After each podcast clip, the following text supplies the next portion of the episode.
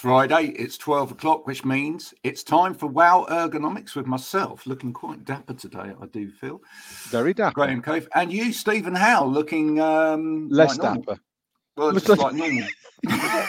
Is that good? Is that bad? Who knows? I think it's absolutely fine. yeah. Uh, do I see uh, a reduction in the number of bottles there, or have they just grouped themselves better in the background? No, actually, I have to be honest. It's one of those floating shelves, you know, you get from a Swedish furniture store. Never And I didn't know, yeah, I did notice last week it was sagging and it was leaning forward. So I, anyway, last weekend I took it off and reset it. Hence why it probably looks a Ah. little bit better. It was like in, in danger of everything sort of falling forward. So that's the the hang on that way. That's the adjustment to the prime shelf behind me.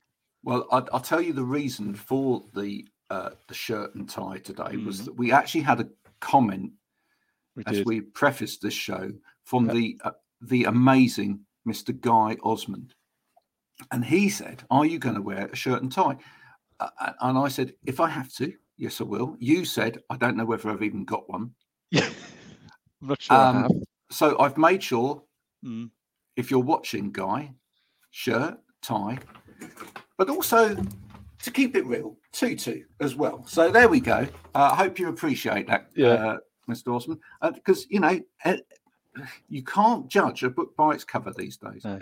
I, I- see the abuse. Looking very the- professional, Mr. Cove, and then I've actually completely ruined it. There we are. Yeah. and then he abuses me by saying not you. So um, Well, how very, very rude. Anyway, I just we- spoke to I just spoke to him half an hour ago. He did say join the show, and he was true to his word. So there we go. Well, this is the show, as you know, for anything to do with ergonomics, wellness, office culture, and we have a very special announcement stroke guest this morning. We do. So let me make all of that disappear and let's introduce our guest today, Mr. Ben Caton. Here he is. Hello, Hey. Ben. How are we doing? Hello. We're good. Thanks for thank having me on. I'm loving the tie. It's a it's a very very nice one, Graham. But Steve, you know, I, I love a hoodie as well, so don't Yeah, worry. I- it, it is my standard. In fact, do you remember that, Graham? About two years ago when we started the show, we did try and get Superdry to sponsor us, and we were by constantly wearing their gear. But funny enough, we never heard back from them. So Surprise Well, that, isn't it? It, Yeah. It's. I don't think we have fell into their demographic, really. I mean, I've, I think Oh, what, was too- uh, we, you're too old. Is that that's the problem? Absolutely, yeah. Yeah, I think once uh, once we get to a certain uh, age, then it just falls off. Ben, do introduce yourself. T- tell us uh, a little bit about yourself, and tell us Yeah. if people haven't already picked it up on the social media platforms this morning. Your little bit of news. Yeah, so yeah, thanks for having me on. So my name is Ben Caton. So I will give you the short version because the long version would be five hours, even if Hollywood got hold of it. Um, Yeah. So we haven't got time. But yeah, so Ben Caton, I'm the founder of uh, a couple of different businesses, uh, a small chain of performance gyms, and also a health and well-being app for employees, which I'm sad to, you know, lucky to say sort of goes everywhere now, looks after a lot of people. But the amazing news, which I am super, super pleased to share with everybody, is I'm actually now, I'm pleased to say, I'm the managing director of Ergo Chair Limited. Hence the backdrop. go. I haven't just gone out and bought 17 chairs and filled my spare room with them for the sake of it. There's a reason. Well, you wouldn't necessarily have chosen those colours, would you? No, I wouldn't have. I I'm, I do like a funky color. I've gone blue today because it's a Friday. It's just that Yeah. day. But Yeah. I I love a funky color. My first ever job um, was actually in a tailor's. I was a tailor's apprentice for a couple of years, so I can still chalk a suit pattern today if I needed to. And uh, oh, it was a terrible wage, but we got paid in tokens. So I ended up buying ties, cufflinks, suits, and all manner of nonsense, which I don't wear anymore. But I love it. So you must have really enjoyed it when you were pursuing this as a, as a potential option. When you got to visit the factory there, and you actually could see the tailoring that Definitely. happens there. Because it's- let's make this clear: that doesn't happen everywhere. No, it doesn't, and and that was one of the things that really attracted me to it. So I, you know, my most recent life, shall we say, is running a company called Wellmi, which is a technology app, and it, the technology industry and the UK manufacturing sector don't share a huge amount of space. All right, there may be not obvious bedfellows, but walking onto the Ergo Chair site in Yate, it's the craftsmanship that that brought me mm. in.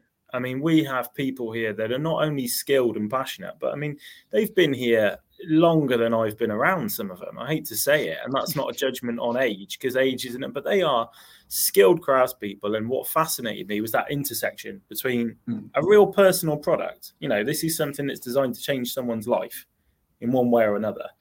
And the fact that actually it's it's made with a combination of technological manufacturing and somebody there with a sewing machine, somebody there with a piece of chalk, you know, a guy with a leather punch and a hammer. I mean, that just that fascinated me. That was how they got me. That was how they bit me in. I, I don't know whether have you ever been to the um, factory there, Stephen? No, many it's been promised many occasions by Nick Arnold, but he's never never fulfilled on that promise. So I'm sure Well, Ben will be uh, I'll Ben will you be more Steve. reliable than uh, than Nick. Thank you, Ben. That'd be great. I'll get you down. You'll be walking out in an ergo chair hoodie as well. Oh, perfect. When, when Tuesday? Yeah, yeah let's do it. Yeah. Okay, let's do. There you go. There you go. But I, the last time I went there, I took some photos because there was there was one station there where someone's got all of these little marks on a board of all of the you know you know kind of working towards perfection and i love all of that i i love the fact that people passionately care there about what they're putting into the product and i, I don't do. think you see that No. in too many businesses No, definitely not. It's it, you don't you know not just businesses, but in every in every walk of life now. I mean, you know that that level, that intricate level of detail and care and attention, sadly, is you know is lost in, in- to an extent in some things. It has to be, but isn't it great that we've still got it here? And that's kind of part of the mission now for me is to to take what we do on that level, that, that personality, and show it to more people. Let the world kind of see what we do, not just us here, but as an industry as a whole. There's so many good stories, and they're just not being told enough. Yeah, absolutely. How, how do you feel that you're going to bring your two worlds together, if you like, and push this company forward? Because I think that needs to happen within the industry. I think, you know, we do need to understand the way that technology is moving our lives forward. And you've obviously got a handle on that with the things that you've done before. How does that now play out in terms of Ergo Chair without telling any secrets, obviously? But Yeah, there's there, there's a nice big game plan and dossier in place, and I'd have to shoot you if I showed it to you. So obviously we won't do that. But um, the the the, th- the beautiful thing about technology, everyone, you know, we're humans, right? So we fear what we don't understand to to a large extent, and we can understand that. But the thing about technology, everyone's talking about AI at the minute. Technology is a force for good; it's a force for evil. It can be used either way, and it's in it, it's in the user. That's the power. So what we have to do is is actually understand that we can put this service, this product, which changes people's lives. That's li- when we get down to it, you know, sitting correctly for your job or otherwise, and being pain free or as pain free as you can will change your existence. And actually, technology, uh, about you know, first and foremost, is just a way to, to get that that tangible benefit out to more people. Actually, I've been in the, the industry now a matter of weeks, and you would be amazed at the amount of people that I have spoken to, and they've gone, I just did not know that even existed. Mm-hmm. You know, as Yeah. far as they're concerned, a chair is a chair, but a chair's a chair is not a chair, is it? I mean, a we, we we're sat down for some of the most important moments of our life, good or bad. You know, I was sat down when they my wife told me she was pregnant for the first time. I was sat down when they handed me my son. I was sat down when I had bad news, good news. So we spend so long sit, sitting down, standing up, looking over a desk, perching. You know, it's only fair that if we've got the ability to make people do that, you know, in a better way, then we get the message out. And that's where technology is. It's about the messaging. You know, the days of knocking on doors with leaflets, uh, probably gone. And one of the other things about technology is that it can help from an accessibility point of view. It can help bridge the gap in terms of difference, if you like. Mm. Yeah. And it's, it's one of the one of the things that I don't know has necessarily got out there as a story yet within what you do, which is that sense that it can actually help from an inclusion point of view. All right. I just see it in your posts. I know that, you know, that's part of the story, but I think it's something that maybe is kind of missing as part of a, a, a wider narrative in terms of ergonomics, full stop, is this area of inclusion because I, I still think there's too many people looking for a one size fits all solution and not understanding that, and we should all understand that now after the pandemic, right? Mm. Is that actually we are all different and we do need things that suit us. Hundred percent, we do. Hundred percent, we do. I mean, all the way down to you know the little nuances. We talk about clothing and actually our personal preference on clothing. Actually, it, it all comes down to the formulation of our experience over our lives. Right? There is absolutely no reason why we would assume that anybody on the left of me or the right of me will, will share the same experience to that point in their life and need the mm. same solution. You know, that's, exactly it, Graham. We've we've just got to understand that inclusion's a big thing now. Even if I look at the tech industry that I've, that I've come from, you know, the most the most viewed piece of content we produced in you know as an app for five years was understanding my colleagues during uh, Ramadan and Eid, and that mm. was the most yeah that was the most widely viewed piece of content. People are ready for inclusive communities. They're ready to understand their colleagues, whereas before in years maybe we've we've tolerated and we've we've we feared what we don't understand again. But people are ready to understand now, mm. and they're ready to be inclusive. And you're right in ergonomics, that's something we've got to push. Can be a bridge. Stephen, question? No, I was no, I was thinking it was really interesting what, what Ben was saying there because I just wondered, like you were saying about that about sort of Ramadan and Eid, etc. I wonder if I wonder if that was that proactive piece of, of, of work you were pushing out actually addressed the fact that some people maybe weren't comfortable to ask questions and therefore people are looking for answers but maybe don't know how to ask the question or are slightly uncomfortable. So that was really interesting that how well that was received. Clearly people wanted to know more but weren't sure how to maybe approach either getting the information or asking the question. Yeah i think you're right steve. I think that's i think that's a big part of it you know, we, have we've, we've got you know, we look at ergonomics, we look at office furniture, specialized or, or otherwise, and the solutions that are there. You know, desks, mice, keyboards, all these different solutions. Um, and actually, the, the, the problem largely is that this information, this powerful information, the industry hasn't put it out in a format that's yeah. easily accessible.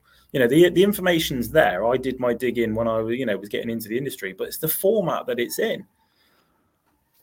Yeah, no, absolutely. I mean, and it's one of the reasons we started this, and we've done some fairly disruptive types of content along yeah, the way. You know. well, yeah, no, there you go. um, you know, over over the last summer, we did some content which was like reactive content to to mm. stuff on, you know, uh, video content where we were looking at clips from the office and things like that, bringing it back into things that people can understand you know and i think half the problem has been that the industry has just put out content which is content for the industry. I don't think this is the only industry that's guilty no, of that but this not. is definitely an industry where it's been like oh look what i'm doing and the rest of the industry goes yay well done you. You know it's very else... it's very self-serving marketing isn't it? It serves everyone who's in the circle or in the know. But actually, what we all need to do is get away from that inner circle, as it were, and it's the end users and the, and the economy and the and the businesses out there as a wider whole who need to understand it. Us just sort of keeping that a bit like secret squirrel, keeping all that information between us is all very well, but you'll never grow, you'll never get more engagement outside of the same number of people unless you push it beyond the the realms of the people who are within that community. Exactly. We can put a link. Uh, you know, we, any of us can put a LinkedIn post out with terminology that we know is going to be understood by industry peers, and we can probably predict the five reactions on LinkedIn, Facebook, yeah. Instagram, and know who they're going to be and when they're going to do it. Well, actually, what, what's the point? It's a self-perpetuating cycle, exactly as you said, Steve. If we're going to break out, you've got to break out, and you've got to do that with different language, mm. different terminology, different visuals, often you know, and, and, in a format that isn't easily consumed by industry peers. It needs to be a different format. No, absolutely. We've one of the things that we've done recently, Ben, on here is we've brought in to this as a as a program. We've brought in people that don't know anything about ergonomics. I love so we brought in people from different sectors and and very recently we've had quite a number of people from the marketing world and and one of the questions I've got them to ask or answer is if you could market ergonomics, mm. what would you do? What where where is this going wrong? You know, because people can when they see it, they go, "Oh yeah, I get it, I get it, I see it, see the benefit, etc." But people aren't doing it. So hmm. where's the disconnect? And it's yeah. been really interesting to hear some of those answers, hasn't it, Steve? In in terms of where we should go. We there's nobody in this sector that does anything with influencers. There's nobody yeah. in this sector that tries to change the narrative, you know. Well, apart from us, maybe, but you well, know, yeah, yeah. that's that's present company excluded. Exactly, but that's the that is the big issue here. You know, it needs to. We need to be looking around at what the pain points are for people out there. And one of the big things, in particular, that we've talked about is the term ergonomics itself. Mm. All right. And we've had so many people on where we've gone, what do you understand by ergonomic? And we've had some really interesting answers where people have said, oh, I actually assume that that's a bit of a cheap term mm. because it's been so overused by so many people now that suddenly everything, including my mug, is ergonomic. But we yeah. said, didn't we? We said it. It's sort of it's, it's evolved from uh, into an adjective, hasn't it? I've got the. I'm going back to my English class. Yeah, you, ha- you it's, are basically right. it's basically evolved in a way of describing something. So an ergonomic chair, an ergonomic mug, an ergonomic whatever it would be, where where, where it can't be. It, it, it, it physically cannot be because that product, you know, will only fit. Will only work for an, a small number of people. So by definition, using it. But like we said though, Graham, wasn't it? If you go back to when when we started the show, when you look at things like when COVID and lockdown and people working from home, eh, there was a big rush to go and buy things for people working from home, and suddenly that word across various websites was just stuck at the front of everything. And to the people who don't know enough about it, and that's no reflection on them, oh, it's got the word ergonomic, right? I'll stick that in the shopping basket. Well, that was one of the most two with them that was the funniest thing about some of the reactive com- uh, commentary we did. You know, we actually we did one episode, Ben. I have to send it to you, where we looked at probably some of the worst chairs on the market. There's a and few, the, and yeah. yeah. and they were on various shopping sites, um, and and every other word was ergonomic, ergonomic, ergonomic, and yet it was like a cheap metal chair which mm. which folds which would yeah. probably break within two minutes. You know, mm. there was nothing ergonomic about it. You know, but it, it that's the problem, just... though, and it? it's it's success through association, isn't it? You know, once the human brain has associated a certain relevance to a word, if it if it sees it enough, then we're going to hit mm. click and we're going to purchase. Yeah. And unfortunately, those very powerful, you know, shopping channels, as we know, they understand the power of the word. And it's, you know, a, a, different word in a different context. But my, my problem word at the minute, if you like, and you'll get used to me because I do have bugaboos. I, I, I try okay. not to tangent too much. My problem word is partnership, right? Because the trouble right. is, partnership is a word at the minute that exactly as you've said, Steve, it's moved beyond the realm of what it should mean. Yeah. And everybody on LinkedIn, Facebook, Instagram loves the idea of a partnership, but actually they're not. What, what is that? Let's let's define it. Yeah, and yeah. ergonomics, yeah, exactly that is is the same. But we've we've got to find a way to to work back from that. We've got to find a way to give the meaning the, the word a powerful meaning again and a specific meaning again. But I think that's probably a long battle. I mean, we've got to be aware that you know exactly as you said, Stephen. You relevant, you know, COVID and everything that brought with it it was a long period of time and it changed people's perceptions and we can't expect them to shift back in 18 months mm. we've got to be prepared that it's a it's a long battle but we've got to learn from from young companies in the, you know in different industries maybe that are doing things correctly um, you know, and actually maybe look at startups in different industries in the tech industry. You know, often we, we talk about startups and we'll look and try and identify maybe actually that startup will be successful purely because they are doing things differently. They are going against the grain, they're going rogue. And mm. some startups succeed through attrition with a really good product, and other startups actually, the bit they do get right is the marketing. So we do have to learn from others.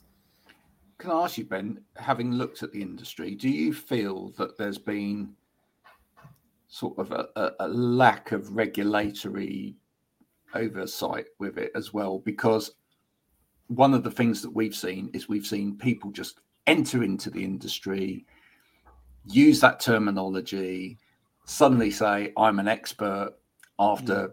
two minutes and a, and a pint of beer and and away they go and then suddenly everyone goes they're an expert in yeah. this because they they've self-pronounced themselves an expert yeah. whereas actually clearly there are people that have done their studies, know what they're talking about. You know, you, as a company, you deal with professionals who have got, uh, you know, qualifications in physiotherapy and things like that.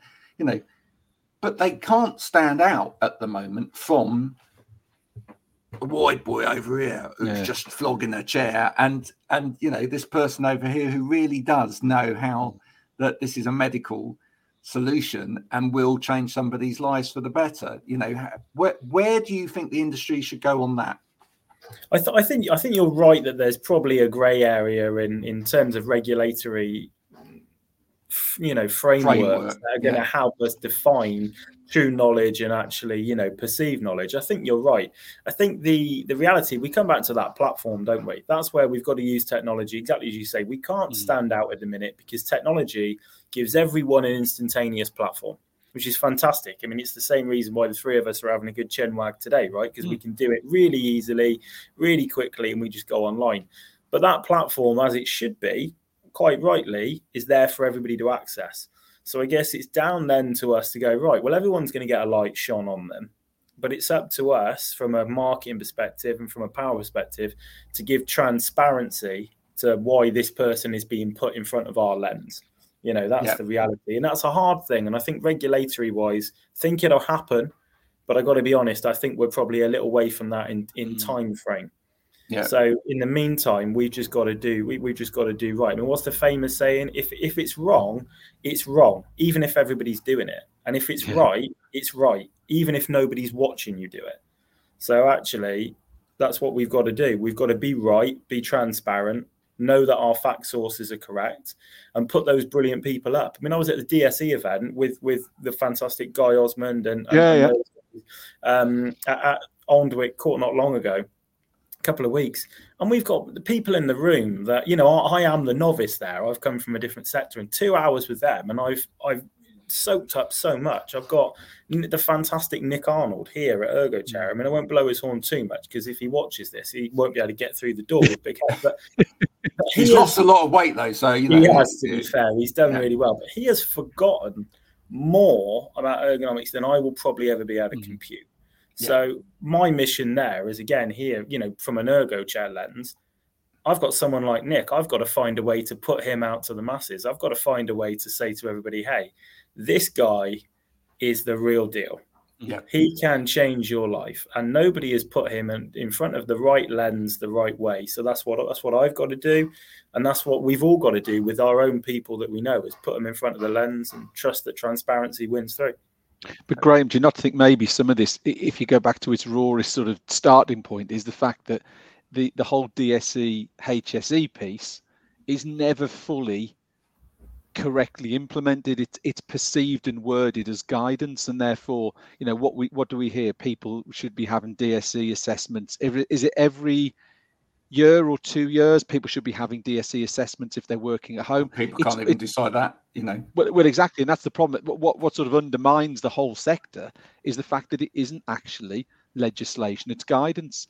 And and and corporation ABC PLC will interpret it one way, and corporation DEF Limited will will will will read it another way, and therefore what you end up is a situation with different companies doing different things for the same group of potentially employees doing the same job. So you know, this great this company over here is doing everything this company's doing nothing and you've got that huge disparity haven't you then between almost the haves and the have nots it's it's all down to companies interpretations of what the regulation is and what they do and don't issue their staff to make them become more healthy and productive in their in their working days I, I think for too long, the whole industry has kind of centered its marketing activity around DSE, though. And that, I Mm. think that's part of the problem. Mm. What we know is happening now is that there is a culture change within businesses. Younger CEOs coming into businesses are concerned about health and well-being. One of the main reasons they are concerned about health and well-being, I, I looked at some stats in, uh, earlier in the week about this, is because a, a much higher percentage of CEOs are suffering mental health or physical health conditions themselves. They know the impact it's having on them, Mm. and they want to see a change, and then they want that change to be implemented throughout their organization because they understand properly now how that has an impact on productivity. Somehow, what we need to do as an industry is really get into that dynamic and say, actually, it doesn't really matter uh, how you do a process, etc. What what matters is we need to be proactive in this, not reactive in this anymore. Would you say, Ben? Yeah, I think you're 100% right. And I, you know, I, I won't mention any names to give specifics, but they can be inferred from my uh, my job history on LinkedIn if anyone wants to know who I'm talking about. But so in a previous life, I worked for one of the UK's largest private healthcare providers, right? Now, I quickly realized when I was working for them that the best employee well-being benefit was 10% off at Zzz's. Right? I mean, that's and that is unfortunately systemic of, of, of, every industry, and that's private healthcare. That was part of the reason why I founded Wellmi and did it the way I did it because it, it, there had to be a better, quicker, more proactive way. But for years, even after founding Wellmi, I mean, we were knocking on doors of very uh, traditional boards of directors. And as soon as you said the word well-being, they pictured whales, candles, and just you know everything and warm towels. It just it was nonsense. But exactly that, and and they weren't even interested in hearing that you had a technological solution that was going to actually improve their bottom line. They didn't see it. They didn't understand the connection, and to them, it was a superfluous extra that was a nice to have. But you're right, both of you, in what you're saying. And actually, the dynamic has changed, and that tick box exercise. Yes, to a large percentage, it's still a tick box exercise, but they understand that times are changing, mm. and it's not, by the time they come around to it next time, it will not be a tick box exercise. It is not a nice to have; it is a requirement from both a, an efficiency and a productivity point of view. You know, from our KPIs, but also it's a requirement if you if you just want to get on with life if you just want to be a, a, an efficient business. I mean, talent pool as well. You know, unless you actually, as a business these days, down to LinkedIn recently, uh, most people that, that are on here watching this, if they manage a LinkedIn business page, will notice that the commitment section came up, asking you to reaffirm your business and your commitments on LinkedIn. Mm. Well, if that's not a show, I don't know what is. That actually, unless you publicly show your affirmance to well-being and, and the, the health and well-being of your staff, they're not going to want to work for you. Anyone under the age of 25, guess what? They probably look at the employee well-being and the employee benefits before they look at salary. Mm. So that says it all, I think. Time to and change. that's a complete sea change com- yeah. Yeah. compared with how it used to be. And I, I, I think that's really where this sector needs to go. Uh, you know, it needs to move away from sort of like being preachy about ergonomics. Yeah. And, and say, well, you know, you, you know, like an old school teacher, you got you got to stop doing that, you know, because that's that's going to hurt, you know. And it got to talk about actually what it, the benefits are, uh, and also one of one of the things I've always been keen with Ben is still think there's too many people within the industry. I'd love to hear your take on this, but I still think there's too many people within the industry who just stick to their lane and don't understand this whole holistic well-being piece because I just you I it just used to drive me mad. I'd go and see people and I'd know that I was being sent there to assess them from an ergonomic perspective. But it wouldn't take me long to understand because I was pan trained that actually this person had a specific learning difficulty. This person had a mental health issue. This person, you know, there was something else there that was pervading. And too much of the industry goes, well, oh, that's not my problem. So we're not go- we're not going to actually help this person fully, you know. And I think we, I've talked about it loads of times, but I think we have to start getting out of these silos of mm. help. We do, hundred percent. You know, it, it's a kaleidoscope of potential problems, right? I mean, again, we, have we've, we've come across um, I've, I've, come across people in my previous life and previous businesses where actually, when we talk about the fact that they can't work, they are literally at the point something is crippling them physically or mm. mentally or both to the point where they cannot function and work despite they, what they want to. Actually, the nuances of how we've got to look at that, the different facets of what could be going on with them, it, it, it's huge. And you're right, we can't stay in our lane. We've got to be prepared and honest enough to actually deviate a bit and actually go, do you know what? I think I know what that is now. And it might not be my bag, but I know someone who can help. Mm. And I am going to do the right thing and, and send that across. And I'm sure, obviously, Stephen, you know, he'll have points on it as well. But I think from my perspective, yeah, there's fear again. So we stay in our silo, we stay in the box with which we're most comfortable with. But just because we can't help them, if we can identify someone who can, that's what we've got to do. It always, uh, I know we've said it a couple of times on this show, Graham, but I always remember that that story you told me, and again you've mentioned it about the the lady in the McDonald's. Um, uh, you know, I go again briefly say it, but it, you know, for for Ben's benefit, but that was a really a really good example of sort of going outside of what was perceived as the realm or the sphere you were working in to identify the problem, wasn't it? Yeah, no, absolutely. Just to to let you know, basically, I was probably about the fourth assessor that had been to see this 19 year old working in a bank, and it, every single assessment that had been sent in was an ergonomic assessment, and nobody, but nobody, could come up with a solution, and that's because everybody was looking for an ergonomic solution. And people had made tiny little adjustments, given her hmm. this or given her that, etc. Um, but in talking to her, I mean, one of the things was that she was falling asleep at work. She was getting incredibly tired, etc. And I just asked the question. I said, "What's your diet like? What do you eat?" And she said, "I eat McDonald's three times a day, every day. I eat one on the way to work. I eat go back out at lunchtime. I eat one. I eat one on the way home." Mm. So you know, signposting her then to a dietitian who could like analyze her diet, what her blood sugars were like, etc., enabled her to be well again. Mm. Right.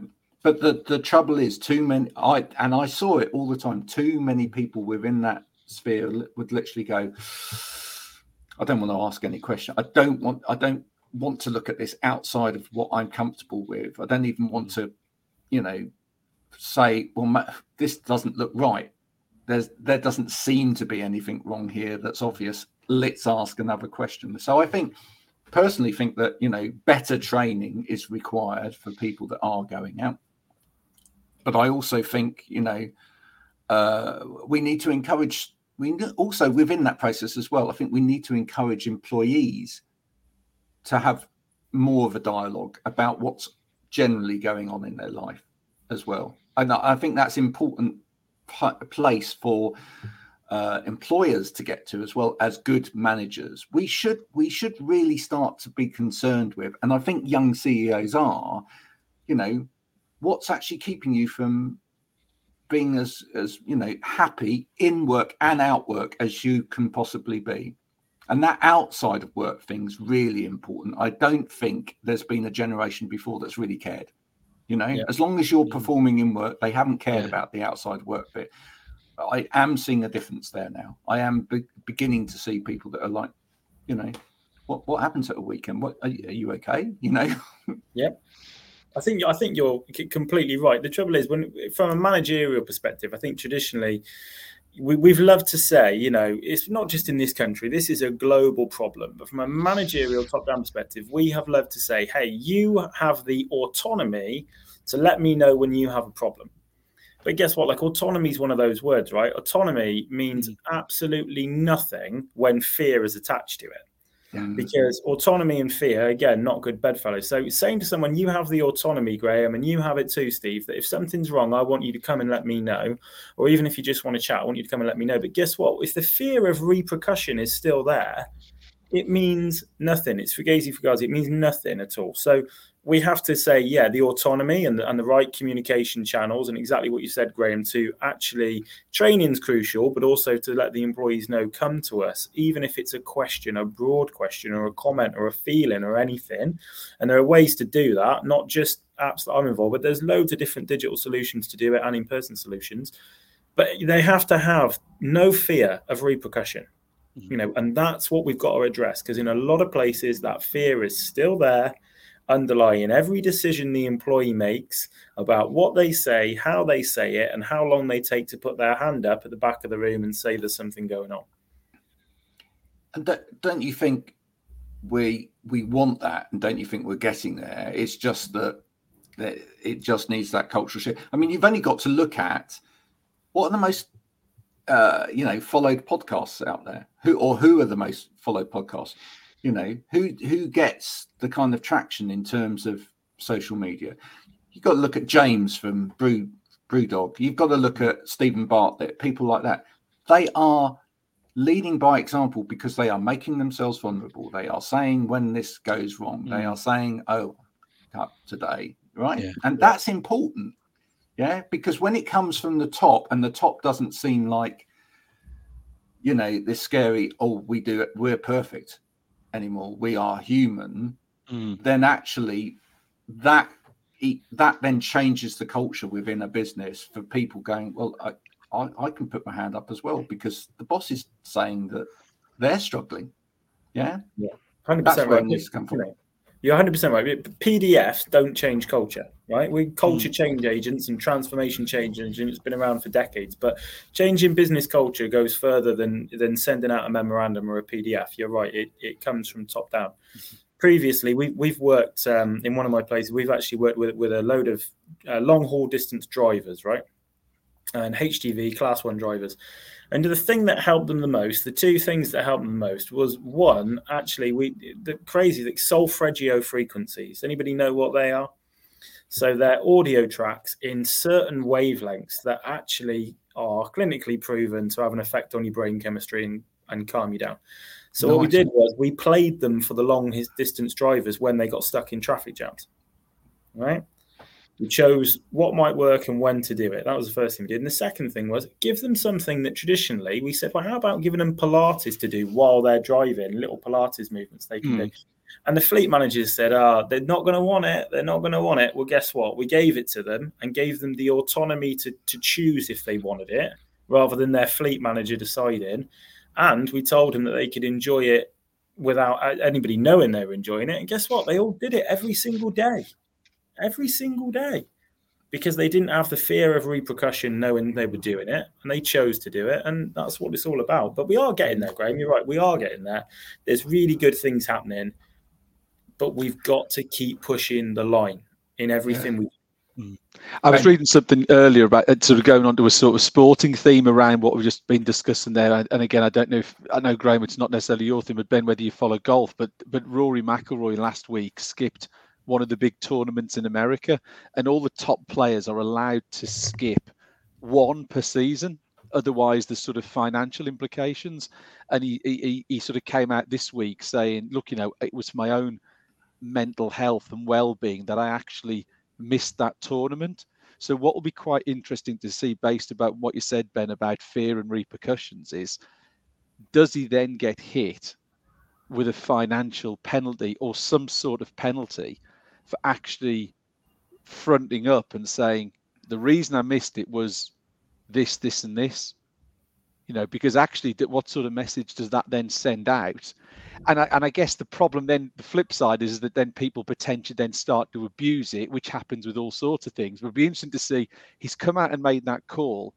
What's the implication? Does he get fined for being honest and explaining he's missed out on something or he's chosen to not do something for actually for his own and his family's sort of medium and long term mental health? Yeah, it's really interesting. I mean, when you look at golf, obviously we could have a whole podcast where we just talk about the current situation in golf. Um, I'm not lucky enough to play loads. I've got an expensive set of clubs that I've put mud on a couple of times, but I've never actually got into it, and I've lost a lot of golf balls. But I mean, we've got uh, LIV Golf, haven't we? Which is the, the the huge monetary situation there, and then the PGA, and I think it's probably going to be denoted by actually who tries to take an early moral ground on that and actually come mm. forward and say for our players that's not the case. You take the time and you do what you want. But again that's the same in every business right? Some organizations will be forward thinking enough to go like we said if it's right it's right even if no one else is doing it. Mm. so stop the knee-jerk reaction in business and organizations and let's just if it's right it's right let's do it. Let's do it lead by the front lead by example and do it early It'd be interesting to see. The number I saw for a fine that they put out there that he might get was astronomical. Yeah, I mean, it was. I, I, think it was, and and I've seen Andrew Shepherd's commented, and he knows far more about either than I do about golf putting his hand up for a podcast, but it was some sort of big percentage of this end of season pot because they do something where they they sort of reward people for how much sort of social media activity they've done and what they've generated. And I think yeah. there was a talk of a big, was it fifty percent of what he was entitled to or something? But you yeah. then start to think, well, it's what's the message we're sending out here? Someone's been honest, yeah. put their hands up in, in the public arena, and and they get a penalty for it. And yeah. surely whoever's in their marketing department should be looking at that and thinking, actually, the kind of engagement we're going to get on that social media mm. could be far, far better than anything we're going to get about a normal tournament result. So rather yeah. than rather than fining him, we should probably be rewarding him. I mean, look at Aldi and the Cuthbert and the Caterpillar thing, and they've they've taken something that could have been a problem and just turned it into a positive. That's what good yeah. marketing strategists do, right? That's what I, I think that that is actually where we're heading with a lot of things in society. To be honest, is is actually turning what people have perceived to be a problem in the first place into something positive. And actually, you know, where people stand up against monetary value on things, I think they will benefit long term anyway. Mm. I think yeah. I think that's where we're seeing that everywhere. You know, I do music uh, music podcast with a lot of musicians, we constantly talk about the kind of money thing, etc. But actually, you know, where musicians are winning is where they're actually talking about the way that they feel, their mental health being much more open. Mm. You know, years ago, and not that far back, we put all of our music heroes on a pedestal, and it wasn't healthy for any of them, which is why so many of them took their lives, right? We're now seeing a different generation of musicians coming through where they are actually being honest and, and raw and, and actually saying, well, you know, I'm, I'm fed up at the moment. I'm, I'm struggling at the moment with this, etc. Mm. And people are, you know, they may lose money out of that in one way, but they will gain long term out of that as yeah. well because people feel genuinely, uh, you know, connected to them in a way that they would never have done before and I, I, think I think that that is kind of prevailing through the whole of society now, and that is the way that is the way that all of us need to sell ergonomics going forward as well. Nice to hear from you from Australia as well. Always good to hear people from yeah. the other side of the world. There you go, global show. I don't know yeah. what time. I don't know what time it is for, for you from Australia, but surely you should be up. it's Friday night. He's obviously oh, having a, been out for a few uh, a few sherbets and then come in and logged into the show. I mean, why not? Why wouldn't quite you? right, quite right. Yeah. What else should you be doing at, at quarter to uh, quarter to one in Australia on a Friday night, Saturday morning? Nice to have you with us. Yeah. So Ben, it's been it's been great having you on today. Um, Thank you. It's I guess you are excited to go within this industry. Yep. Yeah, I, I, massively am. I mean, anybody that's watching this and that's industry related. So next week, uh, myself and, and, Nick are actually in Cologne for the big expo uh, Interzum. Anybody that, that please connect. I mean, I'm I'm a bit of a Duracell bunny. So if you see me running around like a lunatic and chatting to everybody, just shout coffee or wave one at me. Yeah, yeah. Caffeine is the way to get me. But I would love to connect with everybody. I mean, yeah, I'm super excited. I feel like this is an industry that a lot of people that should know this is here do not know this is here. And I feel privileged at the fact that I hopefully have a skill set that is going to enable that to happen and expand that kind of exposure. But as an industry as a whole, I've met some great people already. I've met some great characters, and I just think the future is bright for ergonomics. But you know, that's me, and I'm very much a uh, a momentum guy. Before we started this podcast, I said to you, didn't I, both of you, that one of my favorite phrases is is movement is life and stagnation is death. Mm. Um, hence why I am go go go. But I'm excited. It's a fun place. It's a cool industry to be in, and we're going to see what we can do. The future is bright. You've got to wear shades, as, uh, oh, yeah. as someone once said. Thanks, Ben, for coming on today. Yeah, really enjoyed it. Thanks, Ben. No, cheers, guys. I appreciate you having me on folks, if you've enjoyed this, please share with other people. Uh, we'd love it if you could uh, share it around your network. There's lots of people that perhaps have never even heard of ergonomics. Lots of people may have never heard of Ben, but do connect with him on whatever social platforms you find him on. And until next time, bye for now. And you can always log into wowergonomics.com to watch this episode and previous ones too. Until next time, bye.